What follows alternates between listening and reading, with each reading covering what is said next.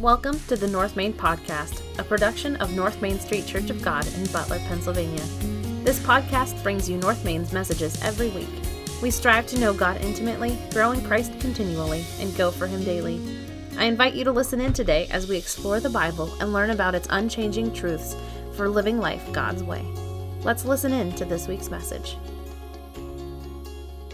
Well, thank you. It, it, has been a wild ride. 10 years in one place, the longest, play, longest time we've been anywhere in our married life and in my ministry career has been here. So, um, and it has been a blessing. Yes, it's had its challenges, but overall, it has been an amazing ride. And uh, as Jim was saying, when we, when we initially, uh, honestly, Butler was never on the radar, but my brother in law, Sarah Lee's brother, who was a youth pastor at the time in uh, Kentucky. Yeah, I think that's where he was. He's in Nashville now. He, um, he said, There's this church, because we were in the process of feeling like our time was done in Ohio. Uh, but he said, There's this church, Church of God, in Western PA that I know is seeking a pastor. You should put your name in there. It's a good family community and uh, good place to raise a family. You should consider. I'm like, but we want to go closer to central Kentucky where our family are. Our kids are at this age of growing up and all that. And just to appease him, we threw our uh, resume in here. And, uh, but we didn't even meet the minimum requirements, barely, if at all, met the minimum requirements that the church was looking for.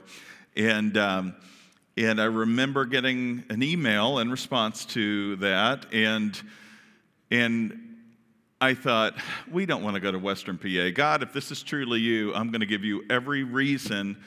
Uh, I'm going to pull out all the stops and I need to make sure this is you. This is my fleece. So I responded to the seven questions they sent, and I responded in very long answers, very detailed answers, and it scared some of our team. Ruth McCarrier was like, What is wrong with this guy? You remember? I remember, yeah, because it gave you guys pause. And I remember that first uh, interview, which was over the phone, that came up, and I said, Well, a couple of reasons. I think the one, the one that I said was, is you would want your pastors to be gut level honest with you about everything their history, their background, and all of that. Uh, otherwise, you know, you probably wouldn't want them and stuff to come out later like, oh, I didn't know that about you. So, uh, anyway, gave them gut level honest, every detail of my life picture, and, it gave them a little bit of pause, some of them, and, uh, but they continued to pursue. And I continued to not want to be here. And so I, I continued to say, All right, God, if this is you, you're going to do this. Well, lo and behold, this would happen. Okay, God, that was a coincidence. If this is you, you're going to, and over a course of about nine months, he pulled out all the stops. And when we finally drove into the area, it was a very unassuming area, you know. We coming from Dayton, Ohio to here and driving through, you know, we weren't wowed, like, oh my gosh, this is amazing. And nothing against Butler, but it wasn't like one of those, like, yes, you know, moments. And, but when we had met and we were leaving, we knew that this is where God was calling us. And, uh, but we were still neck and neck with another candidate. and I remember it was, I got a call from the chairman of the search committee, and they said, um, Listen, it is down to two of you, and we cannot decide. And, you know, if we could, the person said, if we could merge the two of you into one, it would be great. And I'm like, well, I'm not the other person. The other person's not me. So you got to make a decision. And when I got off the phone, I wasn't very happy. So I'm like, all right, God, if this is you, if they don't call by Friday, this was like on a Monday, then I'll bow out and I'll make the decision for them. And the very next day, I got a call, and they said, Listen, we want to call you to come. And uh, so here we are. All right. Um, and you're right. Not everybody likes transparency. Not everybody likes the style of preaching or the style of leadership. And I have seen in 10 years so many people come and go and many times it's been heartbreaking. And still, you know, pastors are supposed to have a tough, tough skin, but most of us don't. And, and to see people come and go, not just through natural you know, people passing from this life into life everlasting, but to see them come and be upset by something you said or misunderstanding a decision you've made for the church. Um, is, is, is difficult at times. And, and so that's the bittersweet aspect of this. I get to do what I feel called to do, which is to research, to pray, uh, to preach, to pray, and to, to help people understand God's word so that they can find a way to embed that into their lives for life transformation. Um, but it's not always easy. So you guys make it easy, and I appreciate your love and support. Our family are better off for it after these 10 years. And as you saw on the screen there, I'm looking at some of those pictures, and I remember when my kids were that little. I, I, I was sitting there thinking as you're running those, if, if we still had that, we sent a video of our family, which was an intro video, and I don't know if it's still in the archives. We'll have to show that someday because we had our youngest, Raylan, who wasn't talking at the time but was babbling a lot. We had her sit in a chair. We were videoing her, and she was babbling, and we had subtitles underneath translating what she was saying at the end of the video. So we'll have to show that to you sometime. All right. Are you ready for the message? Okay, I've had two weeks to really work this out and ponder this. And so it's, you know, because I normally preach about 40 minutes, give or take. Um, I've been working this up. So it's going to be at least, what, 40, 40, and 40, you know, it's like a lot of minutes. So 120 minutes.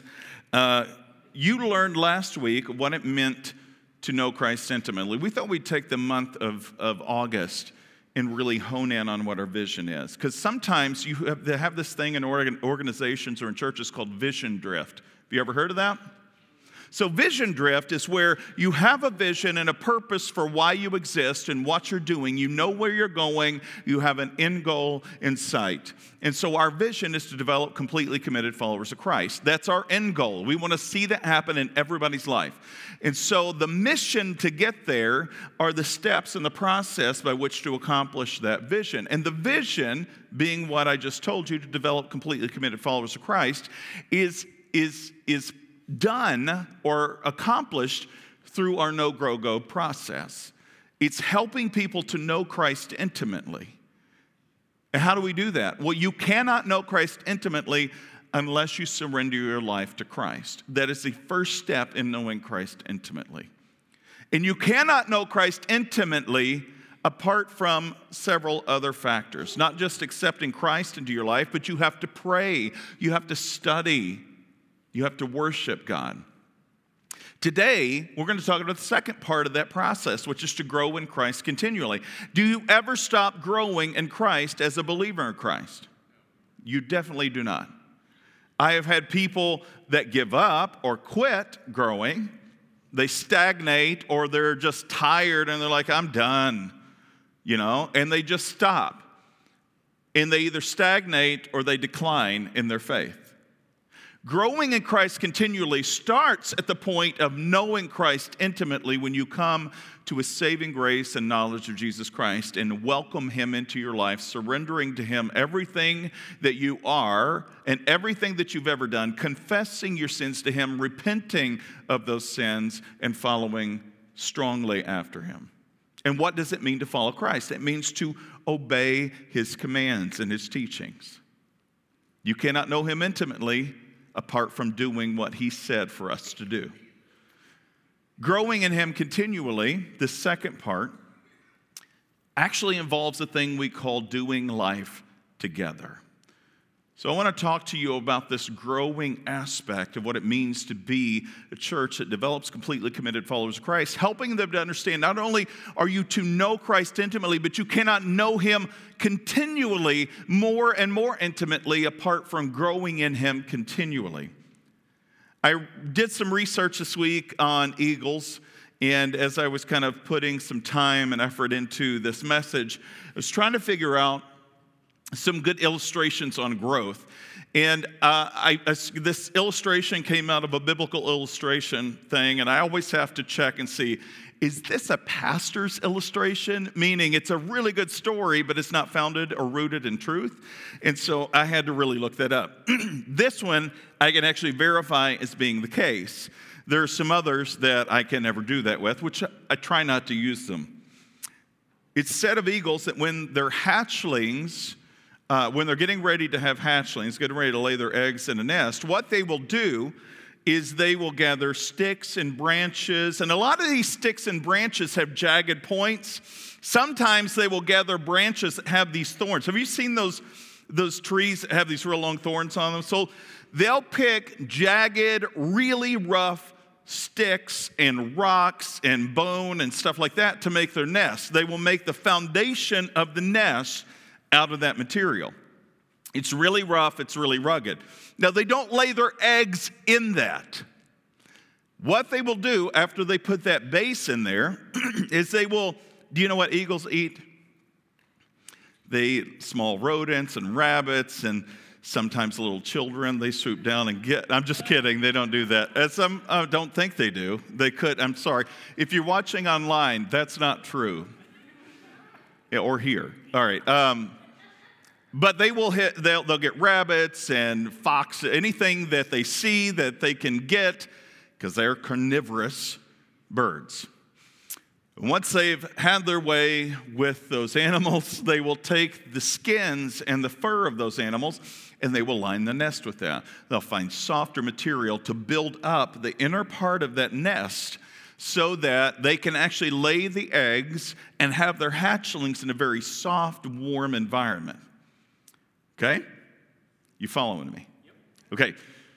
As the hatchlings hatch, and they're all skin and they're ugly, and they start to grow and they're being fed by mom and dad, and, and they get bigger, they get fur on their body, like this fuzz, and then finally they start growing wings and feathers all over their body. When they get to a point where they have these feathers, the mama and the daddy bird will hover oftentimes over, because these nests are way, way high. They will hover over and catch the wind and just soar in place over these nests a lot of times to show their eaglets, hatchlings. Uh, eaglet is not the word, but I just thought I'd throw that out there. They will show them what you're supposed to do. And so these eagles, little baby eagles, will start stretching their wings and trying to figure this out. Then, mama and daddy bird, what they'll do to make them uncomfortable is they start to pull out the soft cushion in there, exposing the jagged pieces of sticks and thorns and bones and rocks. Do you know this? I didn't till this week. and why do they do that? Because they're mean and hateful? No. They want to push them beyond the nest.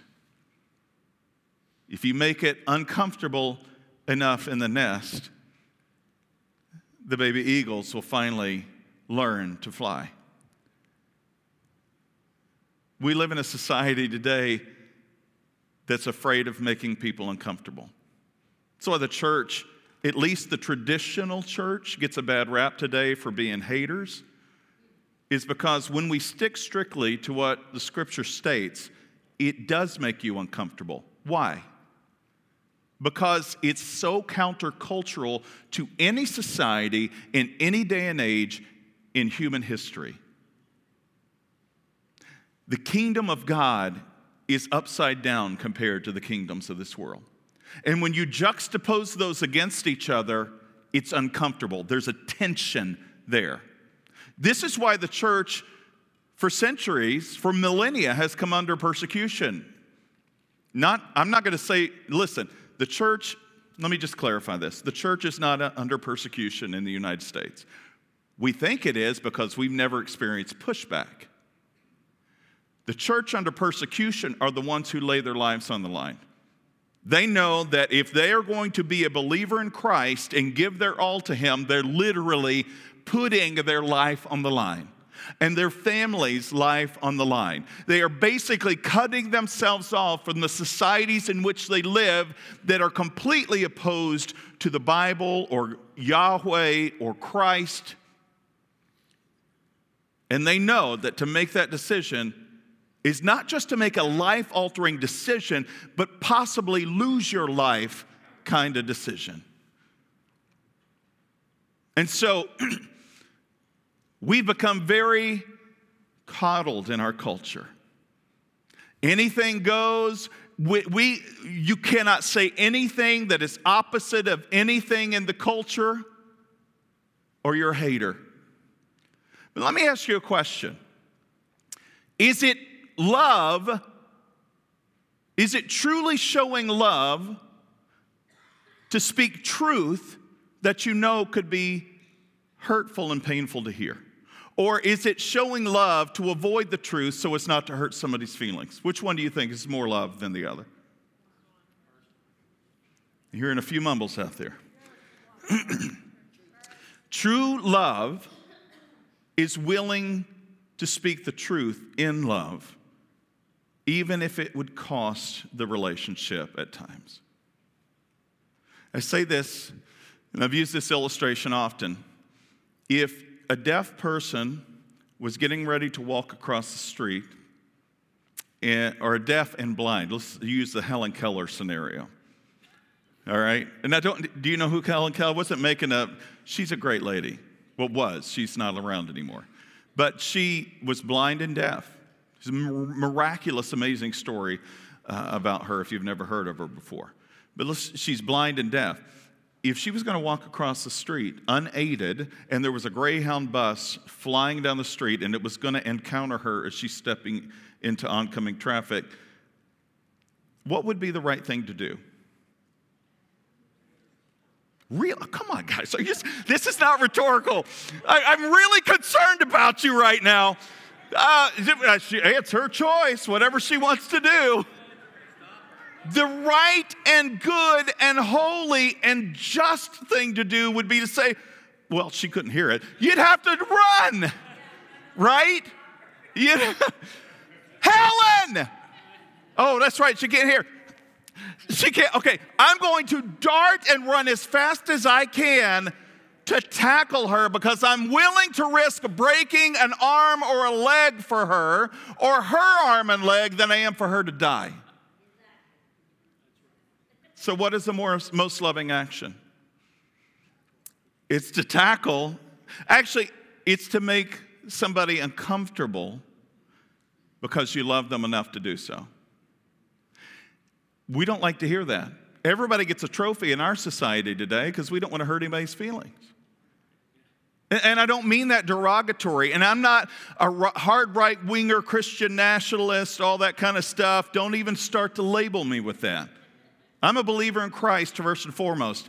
I am not a nationalist in any way, form, or fashion unless it's the kingdom of God. That is the citizenry that I hold high. Okay? I'm not against the United States, but I am a Christian first and foremost. And I'm a citizen of that kingdom, and I will always be a citizen of that kingdom when the kingdoms of this world pass away. As a believer in Christ, that's what we're called to. But growing requires tension. Growing requires uncomfortableness. How many of you remember being in school or college? Was it comfortable and fun to study for a final or a midterm exam? Did you ever pull all nighters? Oh, yeah. I couldn't do it now, but I pulled several all nighters and it was painful. It was uncomfortable. I hated it, right? Learning is not easy. Learning requires testing and, and stretching and pulling. When you're not being stretched and pushed into an uncomfortable place to, to learn and grow, then you have to ask yourself, Am I growing at all? A lot of growth, actually, I would dare say most of growth happens within community. When you do life together, as iron sharpens iron, you grow. This is why I say growing in Christ continually requires fellowship within the body of Christ. It's important for us to meet together, to share with one another, to grow together. We teach classes, we have small groups. Why is that? Because we believe so much in this idea of community within the body of Christ that we were not created to do this alone. Go all the way back to Genesis before sin even entered the world. What is the first time God ever said it is not good? In the perfectness of the created order. It is not good for man to be alone. So, what does he do? He puts Adam into a deep sleep, does the first operation known to man, and creates woman.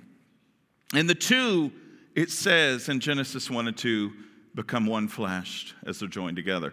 Now, that has different connotations in the marital union, but suffice it to say, there's also this communal aspect of oneness that has to occur because it wasn't good for man to be alone.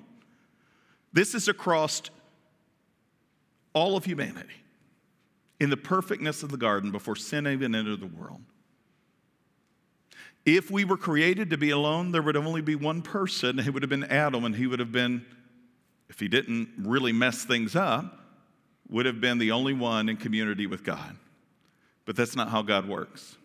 Because of God's loving nature, He creates. And when He sees something is not good, He creates opportunity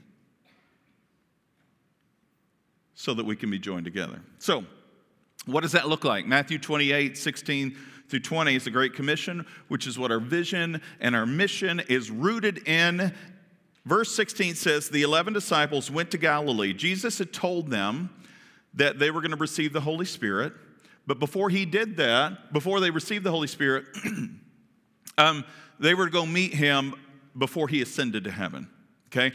He said, I can no longer be with you, but I'll send a helper. And so in Matthew's gospel, he tells us that, they, that Jesus sent them to Galilee. I love this imagery because this is pretty important. Jesus called his disciples from what area? Galilee.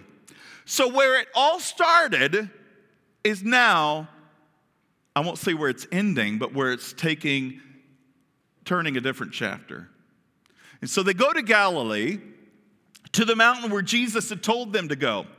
I like to think that mountain is one that they were very familiar with because Jesus went there a lot. And when they saw him, this is when they finally get to Galilee, they see him, they worshiped him, but some doubted. One of the other gospels says that there was a disciple that didn't get to see Jesus bodily yet. Do you remember who that disciple was? Thomas. So Matthew's gospel just has it worded differently, doesn't call out the name, but Thomas hadn't witnessed Christ yet. And maybe some of the others who were not a part of the 12. And and so he presents himself, and then they worship.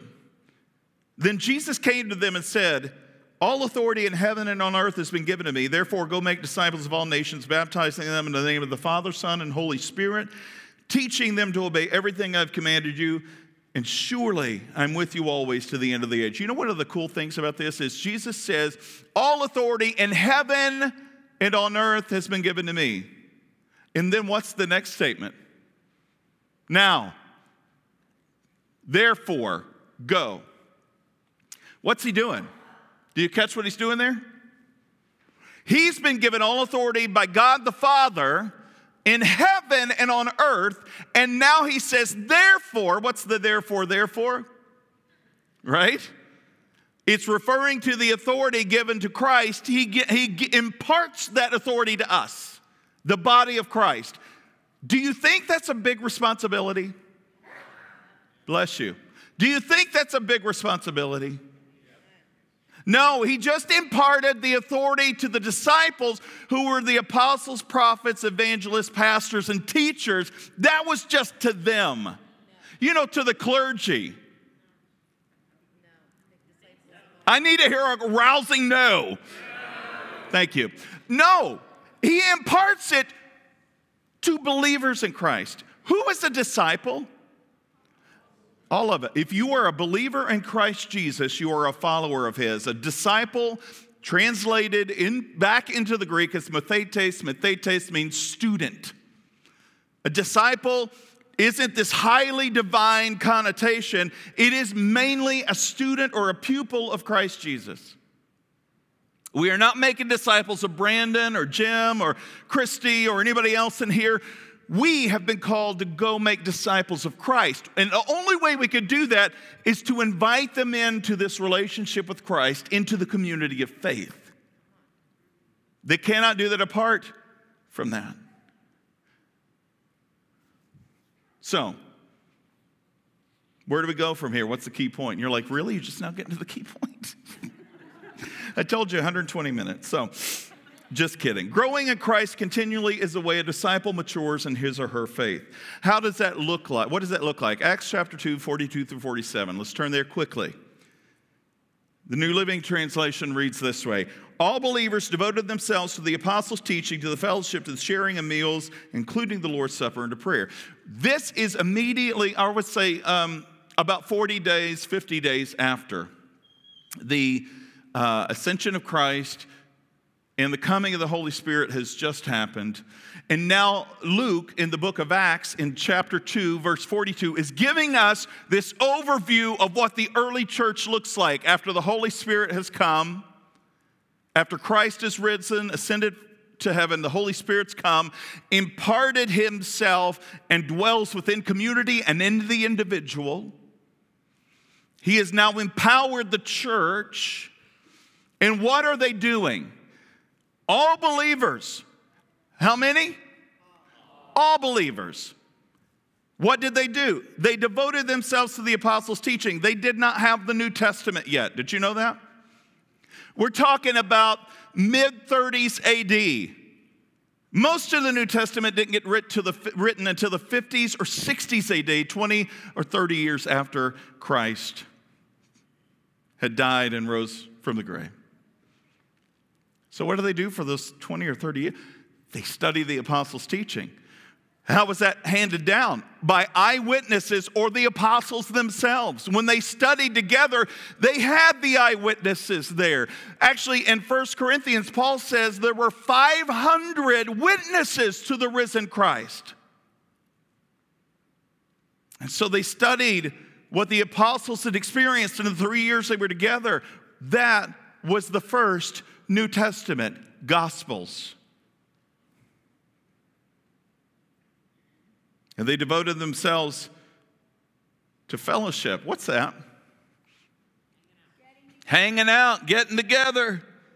And they didn't get together in vain. They did life together. They loved one another. They challenged one another as iron sharpens iron. They pushed one another into goodness. They exhorted one another. They rebuked when necessary. They shared meals together, including the Lord's Supper. They ate a lot. You just one of the things I hear about the church all the time is it sounds like you guys always eat. Yeah, it's a part of our tradition.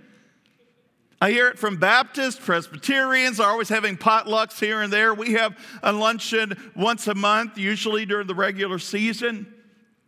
We get together, we eat. It's a part of community because eating breaks down barriers.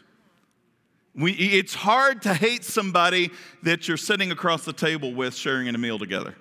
I'm not saying you can't, it's just harder. Amen. Yeah, if it's bad food, it's really bad. Like, oh, I hate the company and I hate the food. But usually, Eating together breaks down barriers. They shared in the Lord's Supper together. So not only did they share meals, what else did they do? They shared in the Lord's Supper. What's the Lord's Supper? You just go back to the Last Supper and we see what that is. The Last Supper was the breaking of the unleavened bread and the drinking of the cup, which is wine. No, we don't do wine, we do grape juice. Nevertheless, the reality was they wanted to make sure that anytime they gathered together, but they broke bread, they studied the apostles' teaching, that they were also doing this in remembrance of Christ. And this is the symbolic way that Jesus said, when you do this, do this in remembrance of me. This is what they were doing. And it says they devoted themselves to prayer. Oh, that'll take a whole sermon series to get through that one. So, needless to say, prayer was such an integral part of the body of Christ that they would not meet together without doing it because they knew that they were in communion with the Father. They weren't just in communion with each other when they met together, they honored the Father and they were in communion with Him through prayer. And Jesus had taught them how to pray, Matthew chapter 6. Our Father who art in heaven, hallowed be your name. Your kingdom come, your will be done on earth as it is in heaven. Give us this day our daily bread, and forgive us our trespasses as we forgive those who trespass against us. And lead us not into temptation, but deliver us from evil. For yours is the kingdom, the power, the glory forever. And he wasn't just telling them to recite a rote prayer, but helping them to understand the fundamentals of a prayer life who they are praying to, what they truly can ask for, and what they should expect from their Heavenly Father and from themselves. It says in verse 43 a deep sense of awe came over them all, and the apostles performed many miraculous signs and, signs and wonders. There are those in the church today who believe that the miraculous signs and wonders ended with the first century church because it just needed to happen then to get the church off the ground and get it growing. There is nowhere in Scripture you will hear or read that those signs and wonders ended. We are not a church that advances that ideology or that theology, which I think is a false theology. We believe in the miraculous signs and wonders, they're still alive and well. The problem is we don't believe it. Even in our churches that are part of the holiness tradition that don't believe those miraculous signs and wonders have ended, we just don't believe that we have the ability to do that. And so, because we don't believe, we don't see, we don't experience we don't do. Jesus says, The things you've seen me do, what did he say we would do? A couple of you believe that. He said, The things you've seen me do, you will do even greater things than these. What did Jesus do? He raised the dead.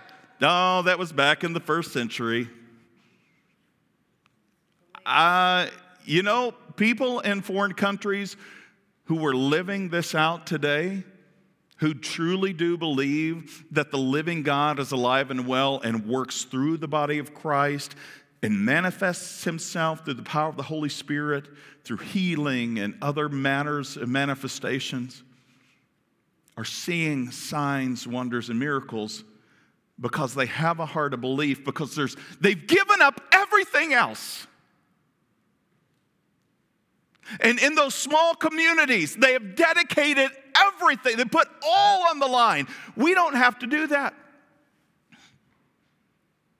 We have taken for granted for so long in the church the freedoms that we have been given that we have so stagnated as the body of Christ in our culture. There are pockets that aren't stagnant, but as a whole, across the American church, we are so stagnant that we have become this putrid smell in the nostrils of God, like Revelation chapter 3 in the church at Laodicea. You are like this lukewarm water. I just want to vomit out of my mouth.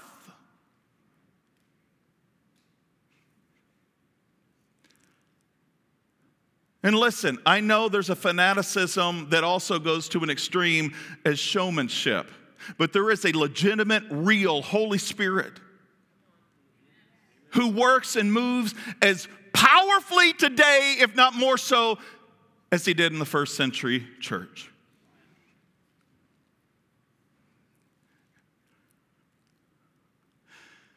And I think it's all because of a lack of belief. You remember Jesus goes to his hometown, Nazareth. What does it say he cannot do?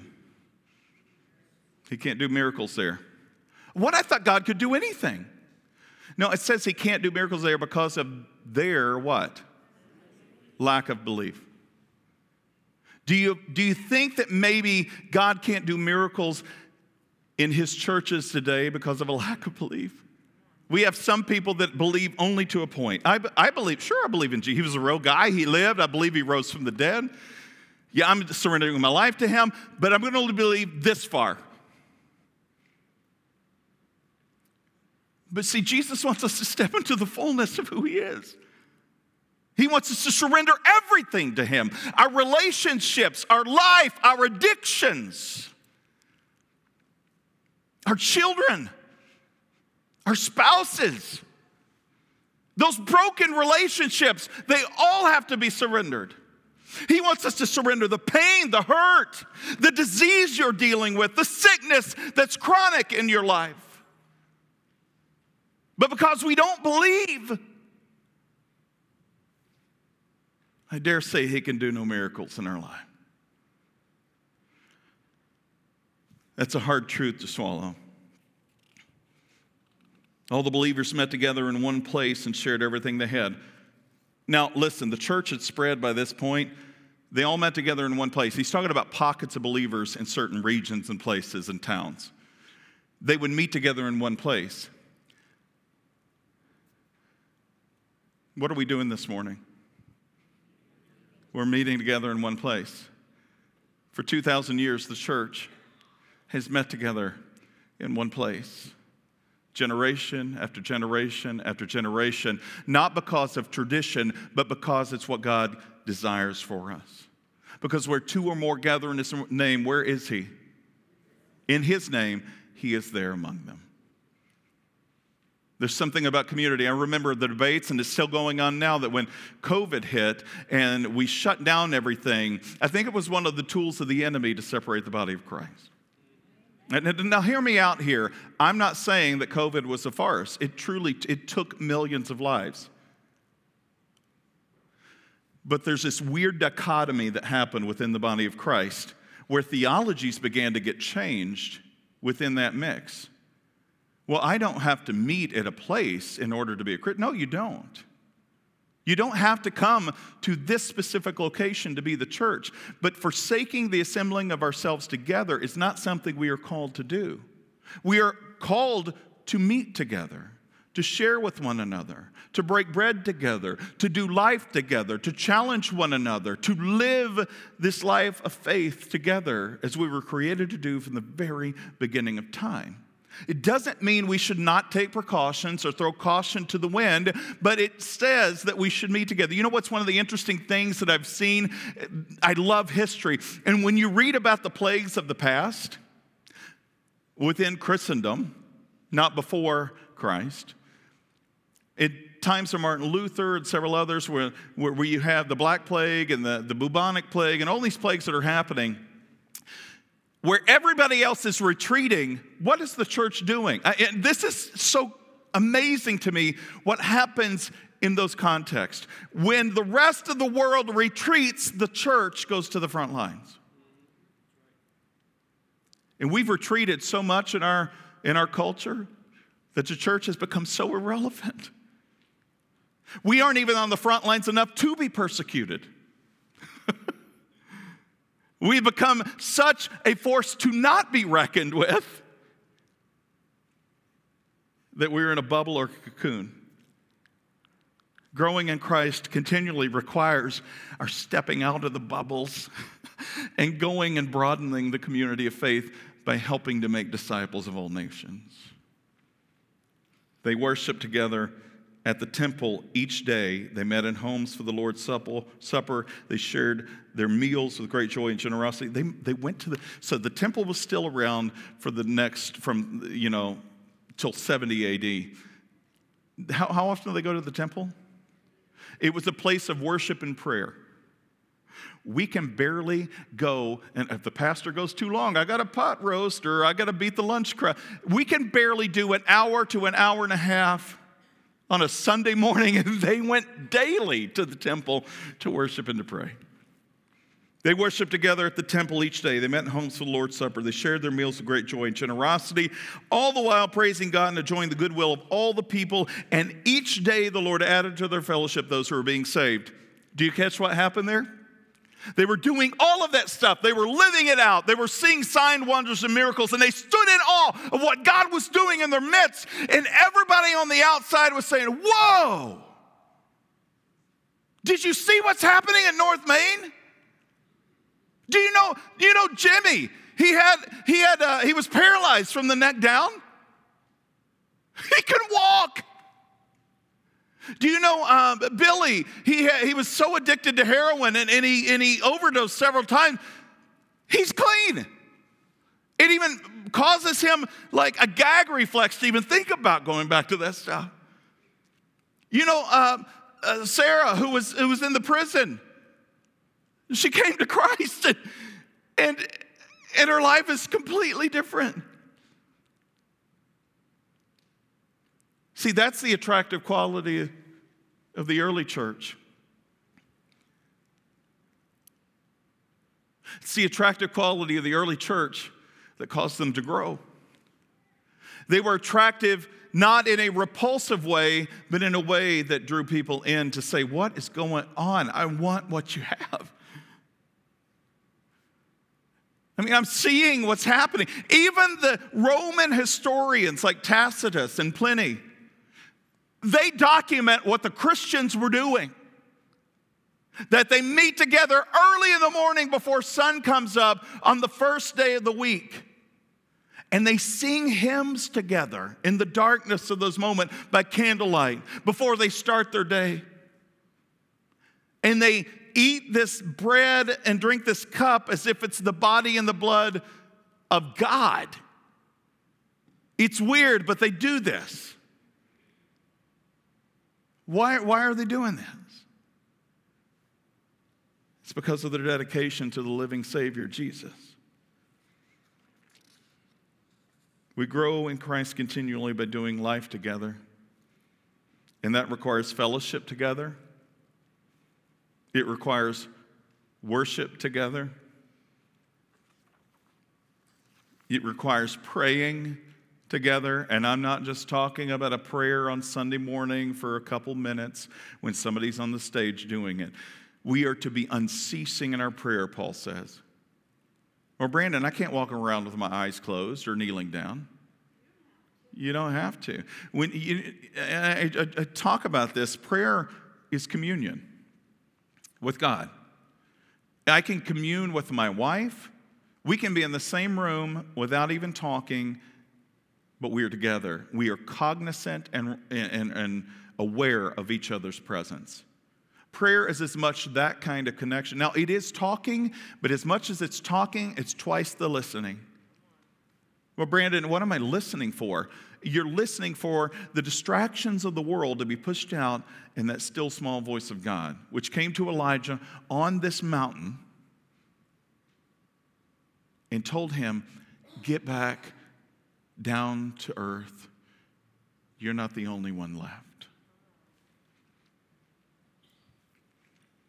It requires learning together.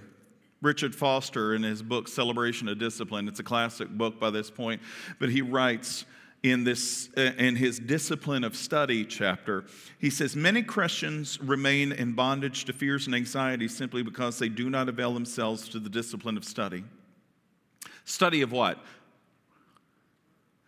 the word of god is what he's getting at they may be uh, they may be faithful in church attendance, earnest in fulfilling their religious duties, and they still are not changed.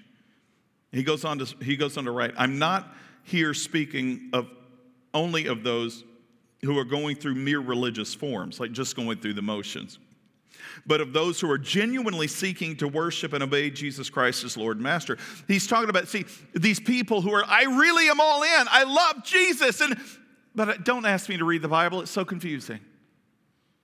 You were not just created to study the living word, which is Christ, but the written word. And in their day and age, it was the Old Testament.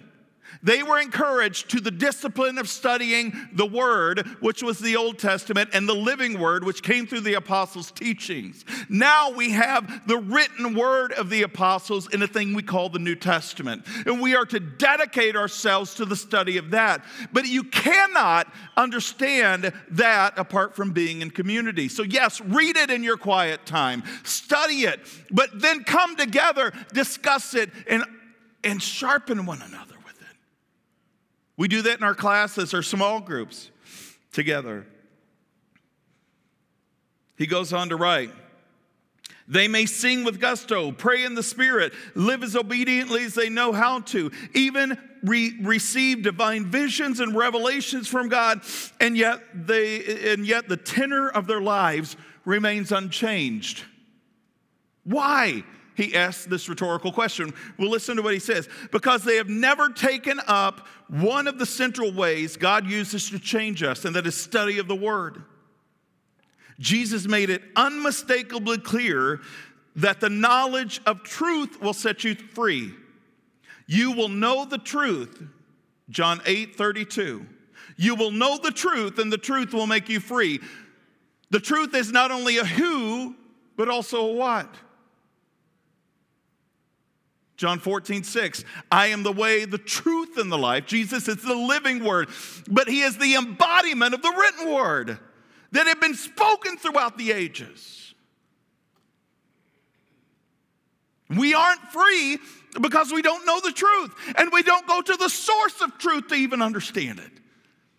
Why are our churches fomenting false teaching without even recognizing it? Because we don't know it. I could sit up here and tell you a bunch of junk, and unless you're willing to test it out, you're not even going to know the truth either. That's why I tell you look it up, read it, chew on it, let's talk about it, right? You will know the truth, the truth will make you free. Good feelings don't make you free.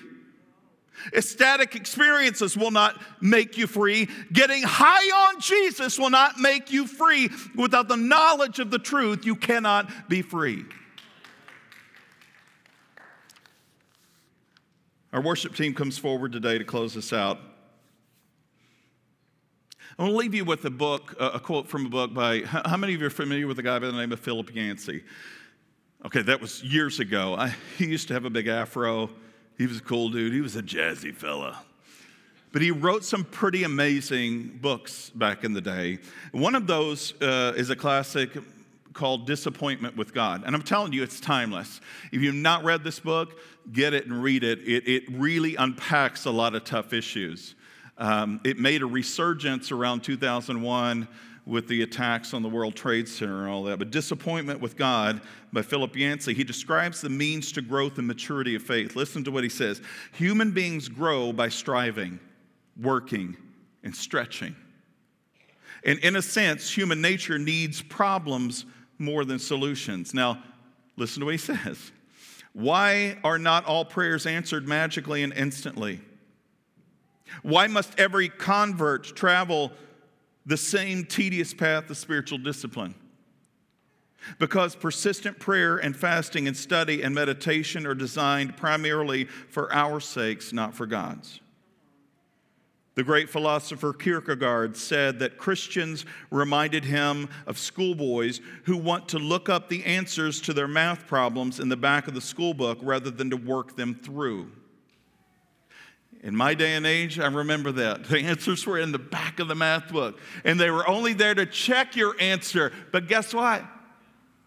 I was the typical student. I didn't want to put in the hard work, I just wanted the answer. Don't make me work for it. But there is no growth when all you get are just answers. We yearn for shortcuts, he writes, but shortcuts usually lead the way from growth and not toward it. Apply the, apply the principle directly to Job. What was the final result of the testing he went through? As Rabbi Abraham Heschel observed, faith like Job's cannot be shaken because it's a result of having been shaken. Doing life together in the body of Christ means weeping with those who weep rejoicing with those who rejoice, laughing and celebrating together through our joys, caring for one another when others can't for, care for themselves. Doing life together in the church means sharpening one another, as I've said over and over again in this message. It's iron sharpens iron, and forgiving one another's offenses because we've been forgiven by God Himself through Christ Jesus. And ultimately, this is the means by which disciples in Christ grow continually. You cannot do it apart from Christ, and nor can you grow apart from the body of Christ. You cannot grow without joining in one another in one another's lives and pushing into each other. Not in a judgmental way, but in a way that shows that you care, that you love, and you want to help others to greatness to help others be corrected in what they're doing, or you yourself to be open to that correction. I don't know where you are today. I don't assume to know every struggle that you've ever faced, but I do know those that grow in Christ are the ones who have committed to pushing through, to seeking the truth, and only finding the freedom in the knowledge of that truth, who is Christ Jesus. And that happens together within this body, or at least it should. When you open yourself to community, let's pray. Father, we know that you created us different races, nationalities, ethnicities, male and female. God, you've, you created us so wide and diverse, but you created us to seek you with our whole heart. You created us not for ourselves, but rather for you. And that may sound selfish, I know, to many of us, but God, there's no freedom apart from you. To truly be free and to know who we are and what our identity is, is to be completely surrendered to you. Otherwise, we're just chasing the wind in our own whims and desires, which don't always lead to you.